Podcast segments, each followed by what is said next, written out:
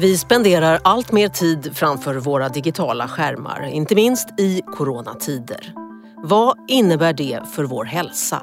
Och vilken betydelse har digitaliseringen och vårt mer och mer uppkopplade liv överhuvudtaget för hur vi mår fysiskt och psykiskt, på gott och ont? Och digitaliseringen av vården, vilka är riskerna och vilka är möjligheterna för vår hälsa? Välkommen till Digital idag i Smarta samtal. En poddserie om hur digitaliseringen påverkar oss som land, individer, arbetsgivare och samhälle.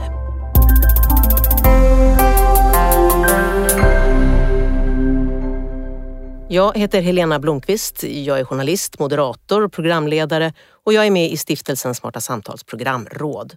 Och för att samtala om hur digitaliseringen och hälsan hänger ihop har vi bjudit in två gäster. Karin Schultz, generalsekreterare på Mind, en förening som arbetar med att förebygga psykisk ohälsa genom att sprida kunskap och ge stöd, bland annat genom olika stödforum dit man kan höra av sig, till exempel Självmordslinjen, Föräldralinjen, Äldrelinjen. Välkommen!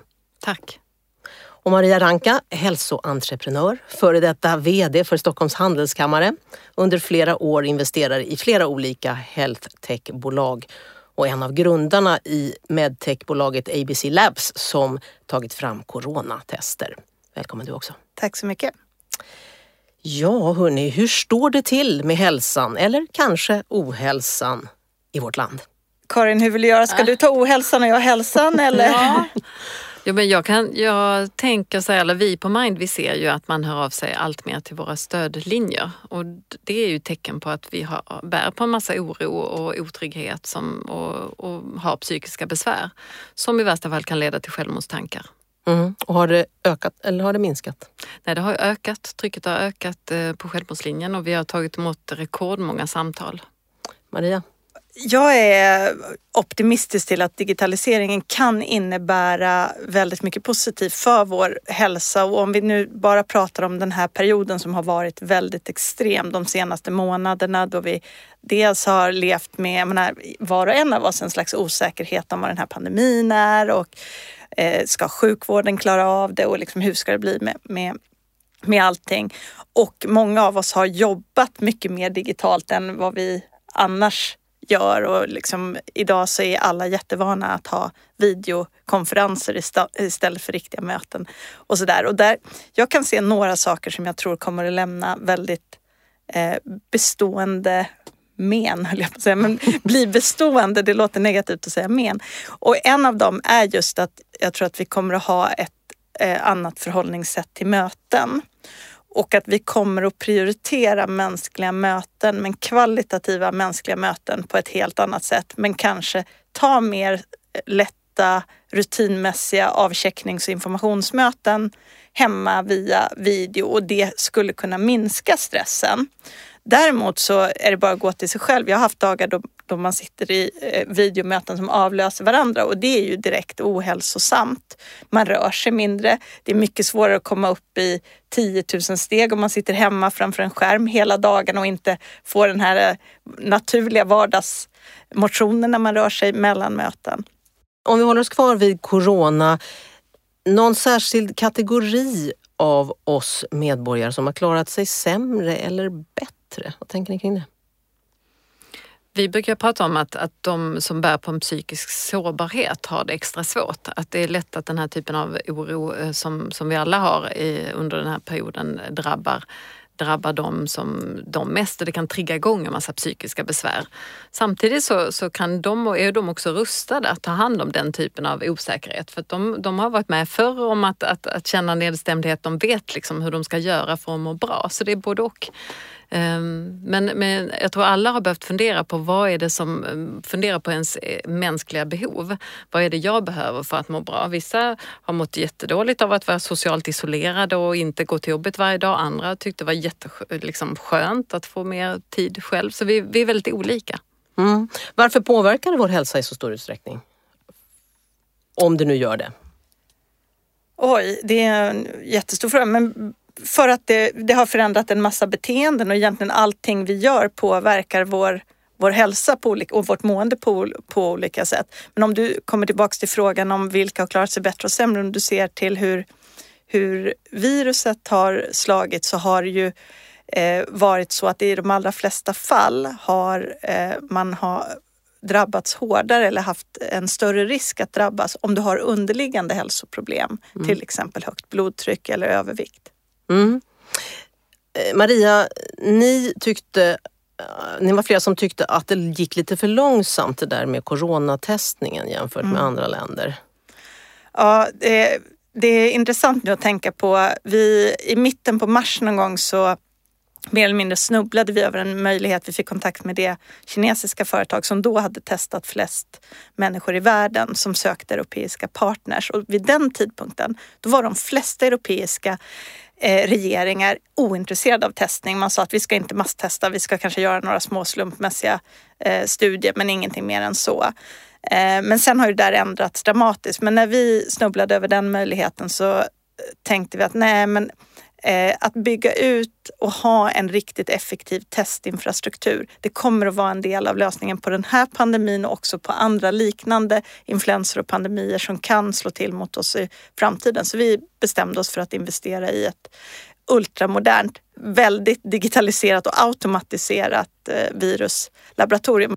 Mm. Och om vi nu pratar hälsa, vilken betydelse har det då ur hälsosynvinkel att man får testa sig? Det har flera eh, betydelser. Till exempel om man tar ett Eh, immunitetstest, ett serologiskt test där man undersöker om man har antikroppar så ger det en bild om var man befinner sig i sjukdomsförloppet beroende på vilka nivåer av antikroppar man har. Men har man höga nivåer av antikroppen IgG eller IgA, då är det sannolikt att man är immun och det gör ju att man kan röra sig lite mer fritt. Man kanske kan hälsa på en del nära och kära som kanske har levt isolerade.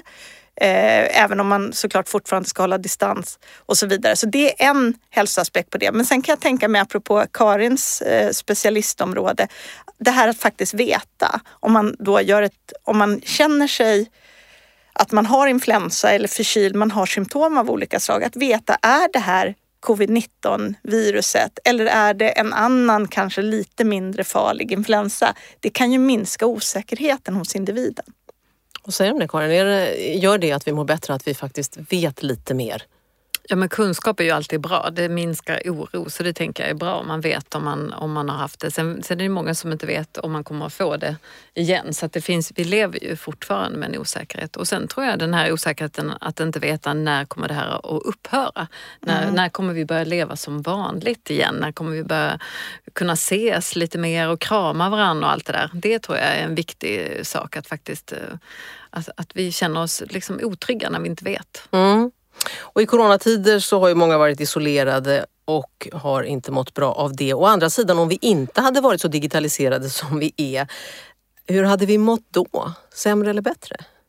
Jag tror att, det här, att vi är så digitaliserade som många eh, av oss eh, har ju gjort hela skillnaden till att vi faktiskt mår så pass bra som vi gör. Men det är ju vissa grupper, utsatta grupper, framförallt de äldre som inte kanske har tillgång till internet eller sociala forum som, som yngre har. Så det är ju en jätteviktig grupp att faktiskt eh, att hjälpa dem att, att bli mer digitala. Mm, jag håller med. Jag tror, jag tror att eh, det har till allra största del varit positivt att eh, människor också kunnat hitta på en del nya sociala former. Jag har en god vän som bor i Norge som har, de har kört en lördagsskål varje lördag vid ett, eh, klockan nio eller tio på kvällen och bjudit in kompisar från, från hela världen faktiskt att kunna vara med på det. Mm. Just kriser säger man ju ofta att man lär sig någonting av. Vad utöver lördagsskålen kommer man ha för idéer och tankar som man kan ta med sig även när, efter corona?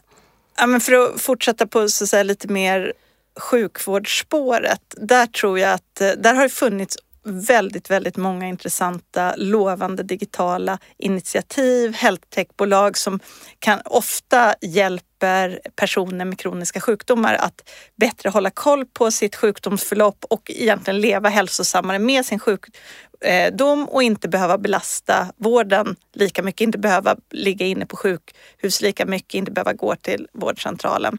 Den typen av lösningar har det gjorts hundratals piloter med de senaste åren. Men det slår inte riktigt igenom. Eh, regionerna och eh, sjukvårdsorganisationerna är ganska gammeldags och slöa på. De är duktiga på att göra piloter men inte att skala upp och riktigt implementera de här lösningarna. Det, där tror jag vi kommer att se en förändring för man inser nu under den här krisen har det varit viktigt att faktiskt just hålla personer borta från sjukvården för att minska smittorisken. Och kan man då vårda, monitorera, hjälpa folk med digitala lösningar i hemmet eller att man har på sig eh, olika typer av, av eh, klockor eller liknande som hjälper en med, med hälsodata. Eh, då kommer mycket att vara vunnet för individen eh, som kan bli hälsosammare och tryggare men också för att eh, avlasta sjukvårdssystemet från gigantiska kostnader. Det handlar också mycket om att man tar hand om sin hälsa så att man inte blir sjuk och hamnar Exakt. i sjukvården. Och just när det handlar om kroniker då, det tråkiga, lite finare ordet för det där, det är ju att det är sekundär prevention, exakt vad du pratar om. Man, man, man hjälper människor att göra rätt helt enkelt. Och här kan digitaliseringen göra storverk. Mm. Yes. Karin, Innan eh, pandemin bröt ut så gjorde ni en rapport om hur digitala medier påverkar unga människors hälsa och psykiska välbefinnande. Mm. Vad kom ni fram till? Alltså, eh, den, de viktigaste slutsatserna var väl egentligen att det finns ju ingen forskning som visar att det är direkt skadligt i sig att hålla på med digitala medier utan det handlar mycket om vad man gör. Vad använder man digitala medier till? Det innehåll som man utsätts för men också hur mycket man gör det på vilket sätt eh, digitala medier tränger undan de här mänskliga behoven som vi har. Så att egentligen så istället för att mm, prata om skärmtid så behöver man liksom mer fokusera på att man, att man får sömntid och man har mattid och att man, man faktiskt ser till att och, och säkerställa att barn och unga får tillgång till, till tillräckligt med sömn och så. För det, det är sådana faktorer som påverkar vår psykiska hälsa mest av allt egentligen. Mm. Mycket mer än digitala medier i sig. Just det. Mm. Och i din lista av tider så skulle jag vilja lägga till rörelsetid. Hur Absolut. viktigt det är på att mm. röra på kroppen. Mm. Eh, och en liten anekdot då från den här tiden. Min systerson hade under ett par veckor digital undervisning trots att han går i grundskolan. Och då berättade min syster att eh, det blev ju liksom just väldigt långa dagar och eftersom rasterna kanske var 10-15 minuter var det svårt att komma ut då om man bor i lägenhet och röra på sig. Och så skulle de då äntligen ha, ha jumpa och då hade hon hoppats att uppgiften för jumpan var liksom gå ut och spring några kilometer eller spela fotboll eller gör, gör någonting. Men i, istället så var uppgiften att lyssna på en, en föreläsning av Anders Hansen där han pratar om vikten av att röra sig. Vilket i och för sig är bra men att eh, förstå. Men, men just den här att faktiskt få den här tiden för rörelse. Mm. Och det har ju minskat jättemycket. Alltså det ser man ju både mm, alltså an, andelen timmar eller tid som barn och unga lägger på rörelse är mycket lägre och sömn har, har minskat. Så det är ju jätteviktiga saker att, att ändra på. Mm. Och då undrar man ju förstås tekniken återigen. Vad kan den bidra med här då? Teknikutvecklare behöver ju ta eh, utgångspunkt från att faktiskt främja psykiskt välbefinnande. Att, att allt som alla plattformar egentligen ska, ska ha, man ska liksom tänka och på vilket sätt kan det här främja eh, psykiskt välbefinnande hos barn och ta det som en utgångspunkt det tycker vi är jätteviktigt. Så att, för det, vi ser ju att, att det finns en massa skadligt innehåll och de utsätts, man, man bygger plattformar på sätt så att, alltså att man riskerar att barn utsätts för hot och, och otrygga förhållanden. Och det tycker jag är ett ansvar som teknikutvecklare har att förhindra. Mm. Och det är ju många eh, forskare som, som hävdar att vår hjärna inte är tillräckligt utvecklad för att klara av alla de här intrycken vi möter också i vår vardag. Det är inte bara eh, framför skärmen men väldigt mycket handlar om skärmar men överhuvudtaget så är det mycket intryck. Vad tänker ni kring det? Jag tror vi förstår inte riktigt hur vår hjärna fungerar och vad vi mår bra av. Så att det, att det, att det förekommer mer forskning på det, mm. hur hjärnan, hjärnan fungerar och på vilket sätt vi tar till oss information och hur det påverkar oss på alla nivåer, det behövs. Så att det är ju, och det märker vi också som du sa, jag tycker också att jag lider av någon slags digital utmattning nu efter några månader med bara videosamtal och konferenser och man ska liksom göra allting digitalt. Och, eh, och det, det, det, är svårt att veta vad är det som gör att jag blir mer trött av möten som jag har digitalt än, än live. Ja, det, det vet vi ju inte riktigt men det påverkar oss på ett annat sätt. Så att jag tänker att vi behöver förstå att vi är eh, vi är stenåldersmänniskor som lever i en väldigt modern digital värld och hur vi ska liksom med våra, digit, eller våra stenåldershjärnor möta det här moderna samhället. Det be behöver vi fundera på mm. så att vi faktiskt behåller både den fysiska och psykiska hälsan. Och ta tekniken till hjälp för människan och inte tvärtom, att människan blir ett verktyg mm. för tekniken. Mm. Exakt. Och någonstans är ju, tekniken i sig är ju varken ond eller god. Den är neutral utan det är vad vi använder den till som, eh, som gör hela skillnaden. Och det finns oändligt mycket eh, möjligheter just på hälsoområdet och det finns det väl för all del på andra områden också. Men just att tänker diagnostik, att eh, applicera artificiell intelligens på, på diagnostik. Eh, doktorer är alla ära, de är jätte, jätteduktiga men den samlade kunskapen som du kan få och träffsäkerheten blir oändligt mycket större och det här är ju redan, det är saker som redan finns och görs och eh, det visar sig att datorer är många gånger bättre på att diagnostisera ovanliga sjukdomar till exempel än vad, vad, vad doktorer är. Det gör ju inte att doktorer blir överflödiga utan det, det gör att vi måste hitta det bästa sättet för när den här mänskliga kunskapen behövs och när den eh, digitala kunskapen behövs och hur de ska samverka. Mm tänker du kring det Karin? Nej men det tänker jag är viktigt. Det finns ju, vi, vi har ju de här våra stödlinjer där vi har medmänskligt stöd och det mm. finns ju vissa sådana AI-lösningar på det. Mm. Skulle man kunna liksom automatisera ett medmänskligt stöd? Att man får ett litet uppmuntrande sms varje dag eller att man liksom får lite ja, mm pepp från, från en eh, robot istället för en mm. annan medmänniska. Och visst, det kan funka. Man kan ju i alla fall på något sätt utveckla eh, olika tekniska lösningar för att etablera goda vanor, tänker jag, och liksom mm. få in bra rutiner. Och där skulle man kunna bygga in en viss liksom, uppmuntran och stöd. Det är liksom ja, helt säkert att vi behöver varandra och den här mänskliga kontakten kommer ju aldrig att ersättas av teknik. Så jag tänker precis mm. som du att man behöver se till att använda eh, de här digitala lösningarna på rätt sätt och, och, verkligen göra det fullt ut när, när det är lämpligt och ändå behålla det här, den här medmänskliga kontakten eh, och sociala tillvaron som vi ändå behöver leva i också. Mm. Det är inte antingen eller, det är både mm. och. Mm. Har ni testat något sånt att eh, använda något Chatbot, något automa- ja, någon chatbot, någon AI-lösning eller? Nej, vi har inte gjort det eh, mm. än men vi, det är hela tiden kommer det upp som en möjlig lösning att eh, och vi, ja, vi har tänkt att så länge vi, vi eh, kan upprätthålla det här med volontärer så tycker vi att det är en bättre mm. lösning. Men det kan hända att det, det kommer att eh, inkluderas i någon vi planerar någon slags distraktionssida för om man, det är många som inte kommer fram på självmordslinjen.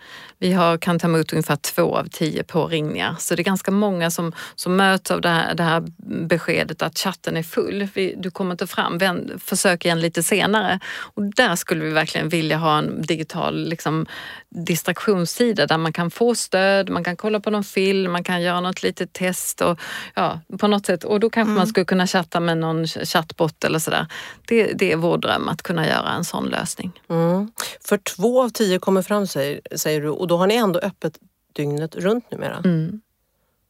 Så behovet är enormt? Behovet är enormt. Vi hoppas att kunna ta emot 25 procent fler samtal genom att ha öppet på natten.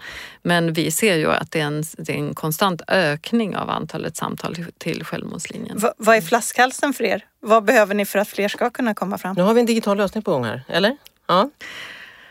Ja, det är en bra fråga. Flaskhalsen är ju fler volontärer eh, som tar emot samtal, så det är det vi behöver skala upp. Och den, den här Corona har ju då gett oss den eh, möjligheten att göra det genom att man kan ju sitta hemifrån. För det, då känns det lättare för många att, att ta emot samtal. Jag kan sitta var som helst i hela landet nu och, och ta emot samtal i Självmordslinjen och så får jag stöd via en intern chatt så man, har, man känner ändå gemenskap med andra volontärer som sitter på andra orter.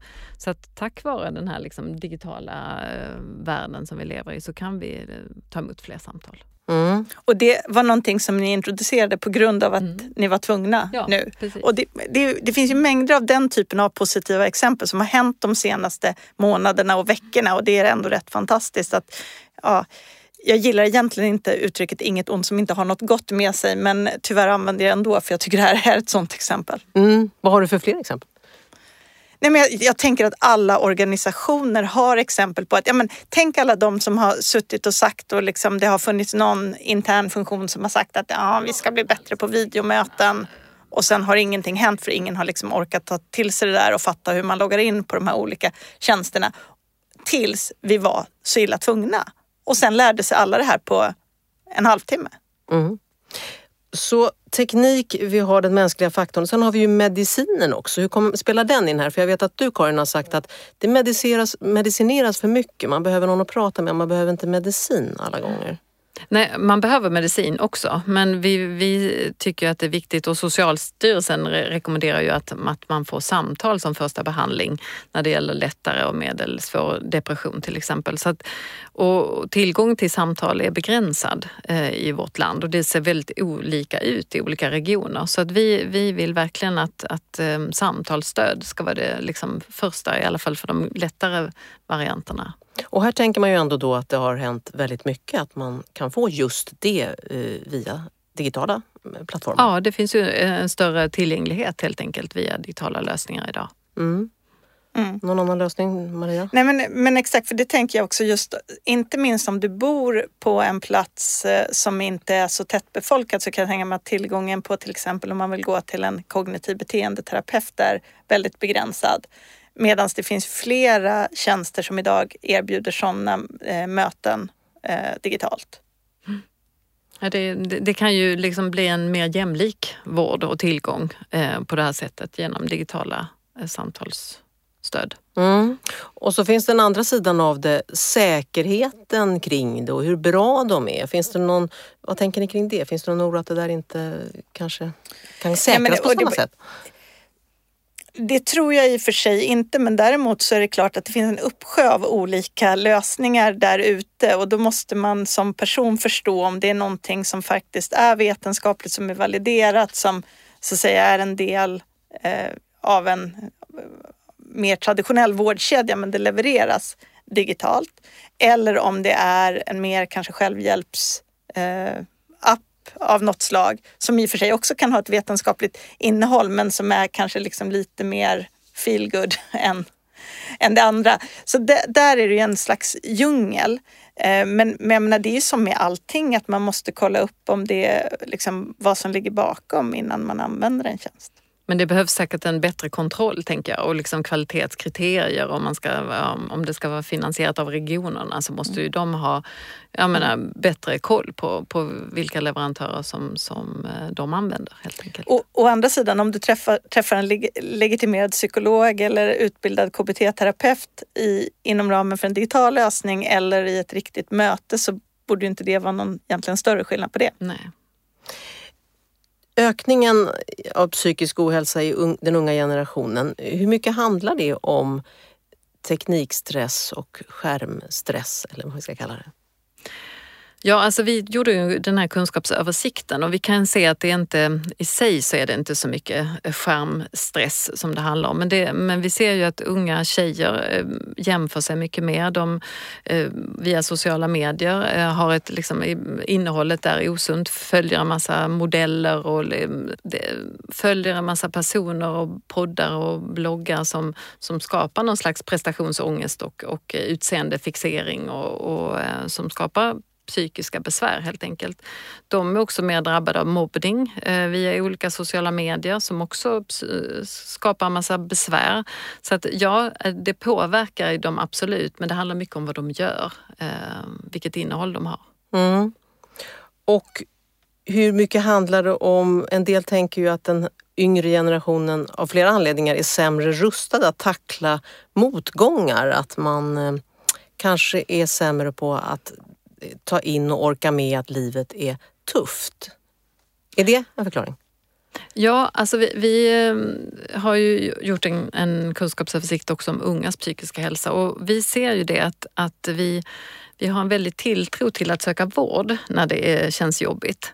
Och, och det, det, är ju bra att söka vård när det känns jobbigt men kanske inte bara när det känns jättejobbigt. De här lite enklare menar, livshändelserna behöver man lära sig hantera och mm. prata med sina vänner och sin familj och, och kanske söka elevhälsan eh, och sådär. Så att vi ser att vi, man, vi, vi tycker att man ska inkludera psykisk hälsa i skolan, eh, i läroplanen för att vi ska liksom rusta eh, ung, ungdomar mycket bättre och att ge dem den motståndskraften och lära sig hantera de här enklare svårigheterna. Lära sig eh, fundera på hur de fungerar och vad de behöver för att må bra. Vilka eh, sårbarheter har jag?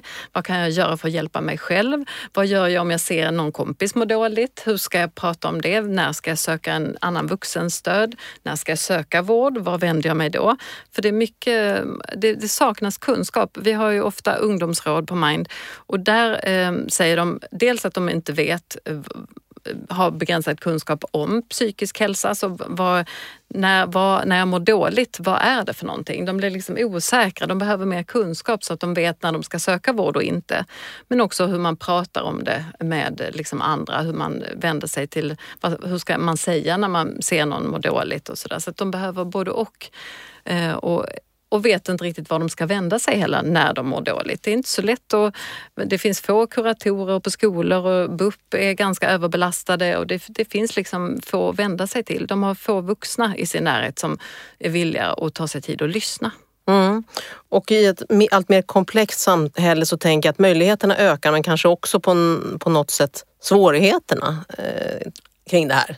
Ja, det, det samhälle som vi har idag, det har ju ingen växt upp i av oss andra. Nej. Så det är ju faktiskt en ny situation. Så det gäller liksom att, att tänka på det att vad, vad, och, och, att, att det som de livsfärdigheter som de här unga behöver ha idag, de är inte de samma som, som tidigare. Alltså det, det är ett, ett utforskande men det behöver vi hjälpas åt med och prata om helt enkelt. Mm.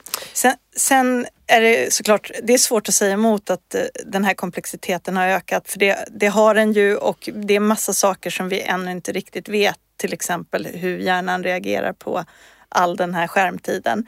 Å andra sidan, för ändå så att säga, utmana lite, Karin var inne på det i början, man kommer ganska långt med att sova 7, 8, 9 timmar per dygn, äta ordentligt, röra sig. Det, lägger en, det, liksom, det låter väldigt tråkigt, eh, det låter som jag är någon moraltant från någon myndighet.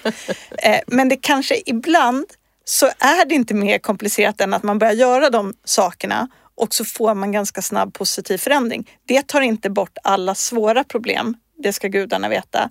Men det är ändå en eh, rätt bra början och vi vet att eh, många unga människor sover för lite, kanske inte äter tillräckligt bra och inte rör sig tillräckligt mycket. Mm.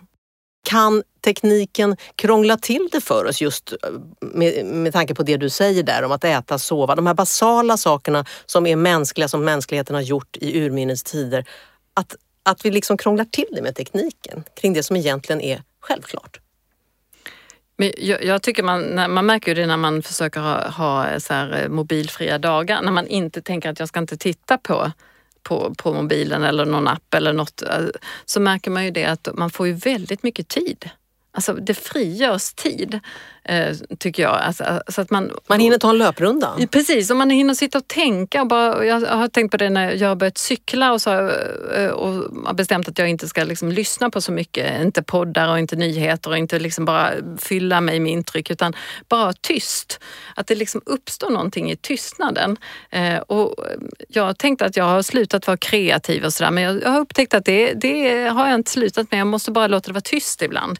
Så det tror jag är, är någonting som, som är en fara, att vi, ja, vi hela mm. tiden matar oss med intryck och, då, och aldrig får uppleva liksom, reflektion och tystnad. Mm. Var lite uttråkad. Ja, nej, men det, är, det är mm. bra. det är bra, lite, lite tråkigt är bra, lite lagom tråkigt är bra. Maria, vi återvänder till det du var inne på i början, det här att Eh, vården kanske är redo nu för att ta till sig nya lösningar. Du tycker att det har varit segt om jag ska tolka dig, mm. men nu finns det en, en öppning. Jag tror att det finns en öppning nu tack vare att vi har varit i den här krissituationen och eh, sen borde ju den ha kommit i alla fall. Och det finns mängder av, eh, av argument för det. För det första så går ju de stora kostnaderna i sjukvårdssystemet de går till kroniker, personer som har en eller flera kroniska sjukdomar som man ofta lever med under väldigt många år. Eh, medans sjuk eh, egentligen är mer organiserad utifrån att vi liksom är akut sjuka. Så hela det här preventions och sekundärpreventionsbegreppet har inte varit eh, sexigt. Nej, och det, och det behovet med. har också ökat för jag menar vi får fler som är diabetiker, fler som mm. är överviktiga, fler som har den här typen av problem som sen landar i sjukvården. Mm. Och där, eh, det är såklart komplexa orsakssamband men det finns livsstilskomponenter i de här eh, som, man kan, eh, som man kan arbeta med för att ändå kunna hålla sig hälsosam med sin sjukdom längre. Mm. Och vad är organisatoriskt där och vad beror det på då att de här eh, teknikutvecklingen som finns inte tar sig in? Regioner och landsting har inte varit de mest innovativa eh, organisationerna rent generellt. Mycket innovation har skett utanför de här systemen eh, och måste på något sätt eh, pressa sig på eller pressa sig in eller, eller skapa helt parallella universum. Eh, så det gäller inte bara digitala innovationer utan även andra. Men jag tror alltså att det finns organisatoriska förklaringar, förändringsmotstånd. Det kan också ha med vad man ersätter, att man har byggt upp ersättningssystem utifrån träffa doktorn till exempel. Men om man då ska göra någonting med en algoritm, hur kommer det att ersättas? Ja, mm. Extremt praktiska förklaringar kan det alltså vara till att vi inte tar till oss väldigt smarta lösningar. Mm. Ge några exempel på sådana smarta lösningar så vi förstår vad vi pratar om. Ja, men jag, jag har varit eh, engagerad i, i ett par olika bolag som har tjänster för att just monitorera och mäta till exempel hjärtsviktspatienter, vilket ofta dessutom är äldre patienter. Så det är också intressant att det faktiskt går att utforma digitala lösningar som funkar.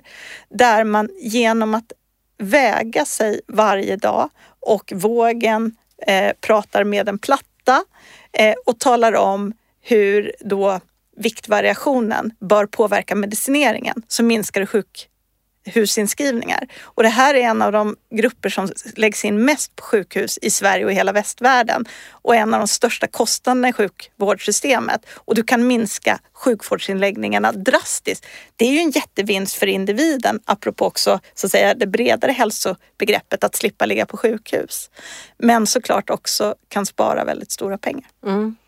Ja, Region Stockholm har precis tagit ett initiativ till att utveckla en, en pilot och en digital plattform för att främja psykiskt välbefinnande. Det är ett exempel på, på, på att man faktiskt ser eh, en möjlig, möjlig digital lösning. Och det, där, det är ju lite nytt i och med att jag menar, den är ju inte till för bara invånarna i Region Stockholm utan alla sådana här digitala plattformar blir ju liksom nationella. Och det är ju ett, jag menar, jag tror att det har varit ett stort hinder att det är svårt att avgränsa till medborgarna i en viss eh, region. Men, men det här är ett exempel på att man är villig att öppna upp och mm. faktiskt skapa lösningar som är till för andra eh, än de som invånarna i ens egen region. Och att man just tittar på förebyggande hälsa som ju kanske inte alltid har varit så prioriterat. Nej, och det är ju då ett ansvar för, för Region Stockholm nu också. Mm. Mm. För det finns ju någonting i att man förebyggande, man ser, inte, man ser kostnaden och man ser inte så att säga resultatet. Man får Exakt. betala men mm. får ju inte casha in så att säga. Mm. Och det, jag menar igen apropå ersättningssystem då, om man tänker då på hur de här regionerna ofta är uppbyggda så är det så att till exempel en, en sån här lösning för hjärtsviktspatienter eller olika typer av monitoreringstjänster, de förskrivs av primärvården. Besparingen kommer i sekundärvården, det vill säga när du är inlagd på ett sjukhus. De två systemen talar inte alltid med varandra. Mm. Hörrni, om vi blickar framåt, säg tio år i tiden då, en titt i kristallkulan eller vad vi ska kalla det. Hur vi mår och hur folkhälsan ser ut då. Ni kan, eh, ja, ni är lite fria här. Jag tror det har hänt otroligt mycket på hälsoområdet och eh, väldigt mycket pekar på att många av oss kommer att kunna leva hälsosamma liv tills vi är hundra eller en bit över hundra år. Eh, och Eh, hela det området, jag tror att hela så att säga, livslängdsområdet kommer att ha revolutionerats inom de kommande tio åren. Det finns riktigt visionära personer, jag, tror inte jag, jag skulle inte säga att jag tillhör dem, som tror att lyckas man oavsett hur gammal man är idag, lyckas man bara överleva ja, tio år eller någonting från idag så har man goda chanser att leva för alltid. Eh, jag skulle inte sälla mig till skaran som säger det, men, men däremot så har vi väldigt mycket kunskap om hur vi kan förlänga våra liv och leva relativt friska länge. Det tycker jag är fantastiskt. Mm. Karin? Nej, men jag, jag tänker att, och det märker man ju nu också, att, att jag tror att vi blir mer insiktsfulla eh, och förstår vad vi behöver för att liksom lära oss mer om konsten att vara människa. Förstår att vi är, är varelser som har vissa behov och som vi behöver tillgodose för att må bra. Och det kan vi göra via olika tekniska och digitala hjälpmedel, men att vi, vi blir mer lyhörda för dem. Och det, där är det, ingår ju också att vad är det vi behöver för att må Eh, psykiskt bra, att vi behöver den här sociala kontakten och vi ser till att, att, eh, att söka oss till de liksom kvalitativt eh, goda samtalen och att vi prioriterar på ett annat sätt. Det hoppas jag på och det tror jag också att vi kommer att göra framöver. Mm. Och om ni ska freebasea riktigt ordentligt då, så får ni hitta på något. Tänk fritt nu, något som kommer finnas. Någon digital lösning som kommer finnas framöver. Nu får ni bara tänka helt wild and crazy. För, med risk för att ge mig in på Karins område så tror jag att vi kommer att ha digitala lösningar som kommer att varna långt innan någon begår självmord. För de kommer att se mönstren och kunna lägga ihop mönstren för många människor, vad de gör digitalt innan och det är möjligt att det här redan finns. Det finns redan mm. idag. Man, man, eh, man kan analysera hur man kommunicerar. Det tror jag och det, det kommer ganska snart.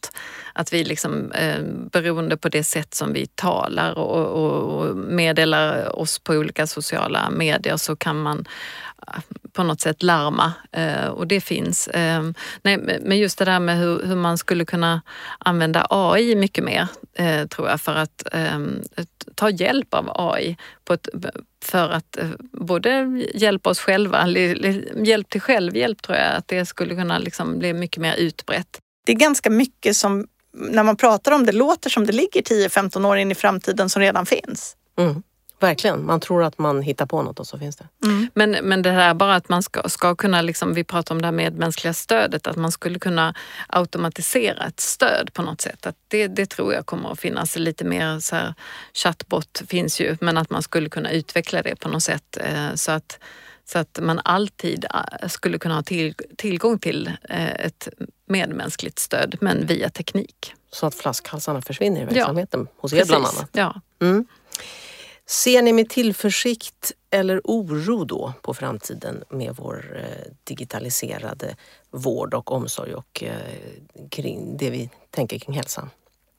Det beror på vilket tidsperspektiv man har. Alltså, utmaningarna är ju gigantiska och bara för att den här signalen nu har sänts in i systemet på grund av att vi har gått igenom en tuff period så är jag inte säker på att alla kommer att börja göra allting rätt och det är stora politiska organisationer som är svåra att förändra. Men, men om man istället tittar på vilka innovationer som är på väg fram, vilken kunskap vi har, då går det inte annat än att se framtiden an med tillförsikt.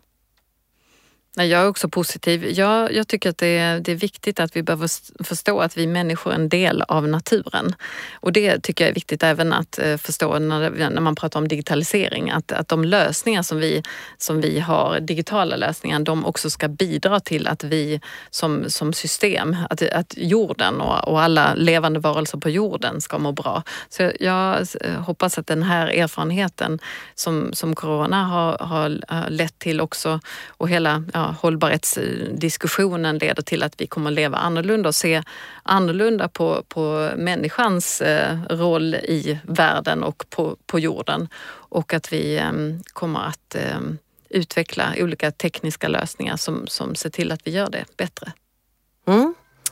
Tack så mycket för att ni var med i Digital idag i Smarta Samtal Podcast. Karin Schultz, generalsekreterare för Mind och Maria Ranka, hälsoentreprenör, tidigare VD för Stockholms Handelskammare och investerare i healthtechbolag.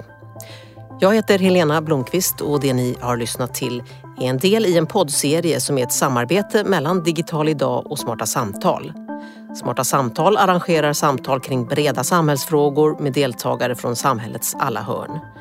Digital idag är en folkbildningsrörelse där så många aktörer som möjligt talar om digitaliseringens möjligheter och konsekvenser.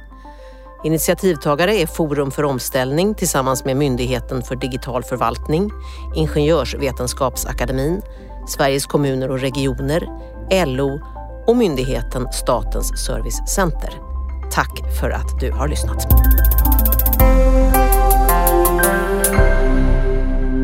Det här programmet görs på Beppo. Beppo.